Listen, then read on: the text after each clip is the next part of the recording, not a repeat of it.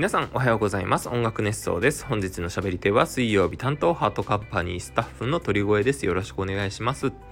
えー、本日は6月7日の水曜日です。今収録をしている6日はなんだか天気がぐずついてしまいましたが7日は晴れてるといいなと今喋りながら思っております。先週も台風が来てましたね。皆さんの地域は大丈夫でしたか？なんだかすごい雨が降っていたようですが。僕はちょうどそのタイミングでですね、まあ、のとある収録をやっていましてそれのリハーサルだったんですね。まあ、そのリハーサルの期間でですねあの雨がたくさん降るわけですからで果たして無事に帰れるのかとで果たして明日その次の日ですね収録は無事にできるのかとメンバーはちゃんと来れるのだろうかとそんなことを心配していましたがまあなんとか無事にですねそれも取り終えることができまして、えー、ほっと胸をなでおろなで下ろしております。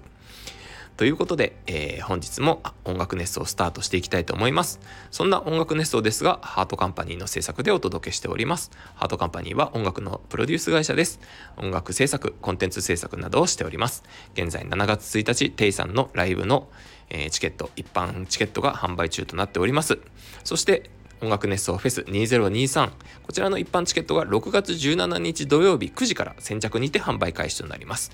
えー、どちらも公式のホームページまたは SNS などで情報をチェックしていただければと思います。よろしくお願いいたします。最近ですね、あの、ガンダムシードを見直しているんです。あ時間がある時にちょこちょこと見ているんですけれども、ガンダムシード、平成ガンダムみたいな感じで言われてますけど、あのー、気づけばですね、実は2002年の作品だったと。2002年から放送開始だったということを、えー、ウィキペディアで見まして驚いてます。2002年ってすごいいつの間にかそんなに時間が経っていたんだなというふうにびっくりですね本当に。20年20年前ですよねもう2002年っていうのが。ちょうど僕が2000年の迎えたのが小学校5年生の時でした。で何度かその街がミレニアムとか、まあ、2000年問題とかよくありましたけれどもそういったことでなんだかざわざわして湧いているようなそんなことをよく覚えてます。で小学校を卒業したのが2001年なんですけれどもあのみんなでなんとなくこうあるじゃないですか卒業の時に一言ずつ声を上げて「楽しかった運動会」みたいなやつあれのあのー、ことで2001年って言ったのとっても僕が言ったんだっけななんかそう2001年っていうセリフがあったのをすごく覚えてるので小学校の卒業年は2001年っていうことをよくその自分の中にインプットされている原因要因の一つになってますね。でもあの何ですかみんなで声を上げていくあれってなかなかこう小学校の時多分皆さん経験されてるんでしょうかね。あのよく話には上がりますけどあれは共通認識として扱っていいレベルのものなのかどうかっていうことをよくその考えますよ。そうそう傘が傘を持ち歩くことって結構大変じゃないですか。なんだなんだ突然っていう話なんですけど、まあ、ちょうど雨が降っているのでそんな話をしようかなと思ったんです。あのカバンの中に必ず折りたたみ傘は持ち歩いてるんですけれども傘の長いやつ普通のジャンプ傘とまあ普通の傘ですね。傘を持ち歩くのって結構皆さんの中で基準があるんじゃないかなと。僕結構小雨程度だったら傘ささない人なんですよ。なんでカバンの中に入ってる折りた折りたたみ傘も長いこと使われずにずっとカバンの中で眠ってるんですけれども長い傘を持ち歩くってなんだかこう片手が塞がりますしちょっと邪魔だなって思うこともあったりしてで最近だと SNS で話題になってましたけど傘の持ち方問題ですね。階段登る時降りる時にどういう風に傘を持ってますかというあの平行に持つ地面と平行にこうな持っちゃう方っていらっしゃるじゃないですか。本当あれ危ないですよね。僕も何回かこうバシッと当たったことありますけど本当にあれ子供の目の高さとかってよく言われますが本当にこう傘の先端尖ってますからね。注意していただきたいなというふうに思いますがそうなんですよ。傘を持ち歩く基準って結構皆さんの中であるんじゃないかなというふうに思っております。で僕なんかはさっきも言ったように傘あんまり持ち歩きたくないのでなるべく傘を持ち歩かないようにしてます。どうしても持ち歩かなきゃいけない時っていうのはもう本当に雨が土砂降りでどうしようもない時っていう風になってますけど傘ってまあそのはるか昔から使われているじゃないですか。でその傘ってもうそろそろ進化してもいいんじゃないのかなって思うんですよ。傘を持ち歩く片手が塞がるっていうのも本当になんとなく嫌ですしうーんなんか傘を皆さんが刺されている時って本当に道狭い道とかだと埋まるじゃないですか傘で。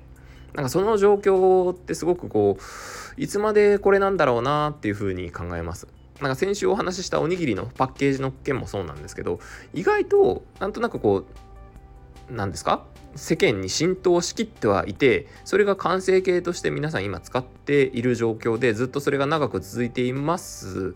いますがでも進化する余地が残されているものってたくさんあるんじゃないかなというふうに思ってます。でそれデザインとか、まあ、そういったところで解消されるものもあるかもしれないですしもしかしたら根本的に別の何かっていうのが生まれてくる可能性っていうのもありますよね。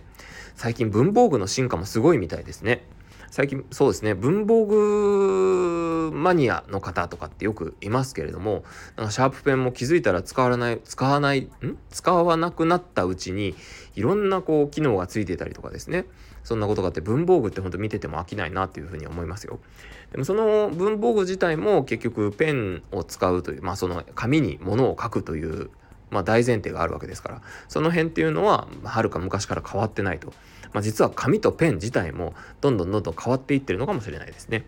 それこそ iPad とかにあの書き込みをするとかですねあのメモメモ帳がなくなっていてそれこそタブレットであったりとかスマートフォンに移行していくみたいなことだと思います。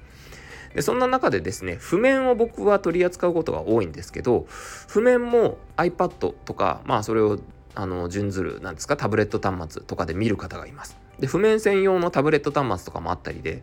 あの光らないんですよねそれが。あの画面が光って演奏者の顔がその暗い状況でもぼーっと浮かび上がらないようになってると。まあ、いわゆるあの Amazon Kindle みたいな感じの、えー、仕様になっているらしいんですけど譜めくりとかもフットペダルとかでですねあの足元にペダルなんかスイッチみたいなのを置いてそれを踏むことで、えー、譜面がペラッとめくれるような仕組みになってるみたいです。僕はまだ使ったことがないんですけどあの知り合いの演奏者の皆さんはですねあのどんどんどんどん iPad 率が増えてるような気がしますね。やっぱ便利ですからね書き込みとか。あの僕の世代も結構その携帯端末とかそういうところに疎くはない世代だろうなというふうに思ってるんですけどもう下の世代の人たちは本当にすごいなと思います。最近よく関わる20代前半とか中盤そうですね20代の皆さんですね。なんとなくその紙の良さももちろん皆さん知ってますしでもそれでも iPad を選ぶというところの利便性にこう何て言うか自分の重きを置いているようなそんな感じのことを考えます。よく。今タブレット端末があれば何でもできるじゃないですか。動画の編集とかデザインとか。最近行った飲み物屋さん飲み物をテイクアウトするお店でそれこそスマホでデザインしましたみたいな。あのタブレットでデザインしましたみたいな。ポスターが貼ってあったんです。でそのポスターを誰がデザインしたんだろうなと思って見てたんですけどまあそういうふうには見てなかったか。あのおしゃれなデザインですねっていう風の店員さんと話してたんです。そしたら店員さんが「あこれ僕がスマホで作ったんですよ」みたいなことをおっしゃっててあすごいなと思って。普通にお店に貼れるポスターっていうのを店員さんがスマホでパパッと作れるような時代になってるんだなというふうに思いました。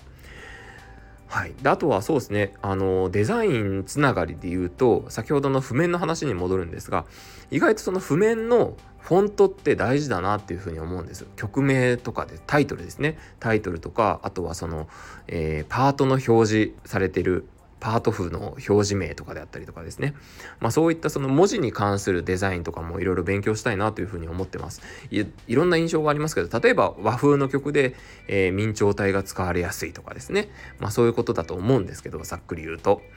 その辺ってすごくこう人間の何て言うんですか気持ちいいところじゃないですか。デザインにおけるなんか先入観と言ったらなんかちょっと言葉が違う気がするんですけど先入観ではなく何て言うんですかね根源的なこう感覚によるところっていうのがすごく大きいなと思ってまして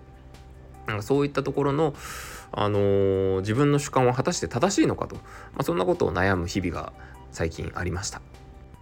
そうなんですよなんだかそう自分の思っているこの主観というものは果たしてこの場において正しい反応であるのかどうかっていうことって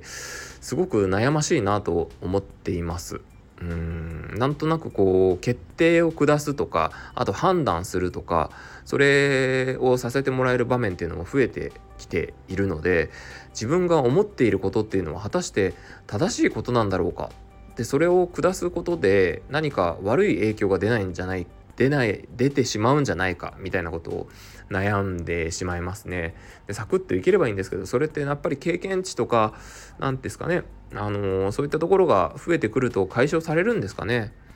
うんなんかこうふわっとした悩お悩み放送みたいになっちゃいましたけど何でしょうね。雨のせいですねきっと。来週は晴れてくれるといいな。なんか毎週天気の話して天気が悪いですねみたいなこと言ってる気がします。来週はきっと晴れてる晴れてくれることを祈って夏に向けてエネルギーを蓄えながら頑張っていきたいなと思っております。というわけでこの辺で失礼いたします。いきます。せーのトリゴエンド。